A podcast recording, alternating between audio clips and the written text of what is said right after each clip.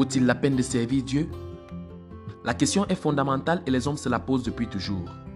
Les hommes de l'époque de Malachie répondaient de manière négative à cette question, ce que Dieu leur reprochait en disant Vos paroles sont rudes contre moi, dit l'Éternel. Et vous dites Qu'avons-nous dit contre toi? Vous avez dit C'est en vain que l'on sert Dieu. Qu'avons-nous gagné à observer ses préceptes et à marcher avec tristesse à cause de l'Éternel des armées?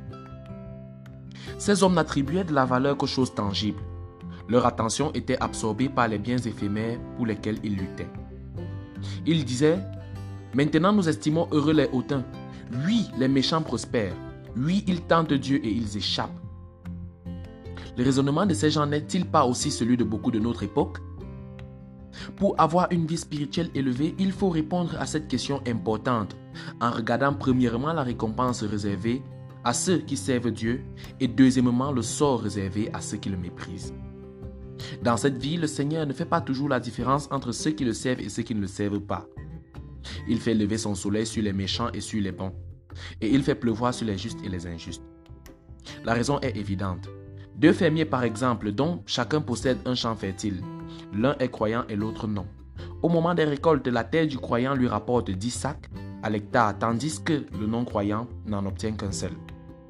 Ce dernier va chez son voisin et lui dit, Nos pièces de terre sont fertiles et égales. Le sol est le même. J'ai semé les mêmes graines que vous. Or, vous avez obtenu 10 sacs à l'hectare et moi seulement un. D'où vient cette différence? Et le chrétien de répondre, c'est parce que je sais Dieu. Oh, dit le non-croyant, si c'est cela, je vais immédiatement devenir chrétien afin de récolter autant que vous. Qui ce non-croyant aurait-il l'intention de servir? Dieu ou ses intérêts personnels? La réponse est claire. Dieu désire que nous le servions sans attendre ici-bas aucune récompense matérielle. Mais le jour viendra où les élus recevront leur récompense éternelle. Le croyant est heureux de servir son Seigneur, car sa vie en est illuminée. Oui, même s'il n'y a pas de vie future, il vaudrait la peine de servir Dieu, car rien dans ce monde ne peut vraiment satisfaire les désirs de notre cœur. Servir Dieu nous unit au Christ, car être uni au Christ, c'est posséder la vie éternelle qu'on ne trouve qu'en lui. Servir Dieu procure la paix, la joie, la satisfaction intérieure, ces trésors qu'on ne peut acquérir à prix d'argent. Ils nous sont donnés par le Sauveur, Prince de paix, qui nous dit, Vous donc aussi, vous êtes maintenant dans la tristesse, mais je vous reverrai, et votre cœur se réjouira, et nul ne vous ravira votre joie. Servir Dieu nous aide matériellement. Le chrétien vit dans ce monde à meilleur compte que celui qui ne sait pas Dieu.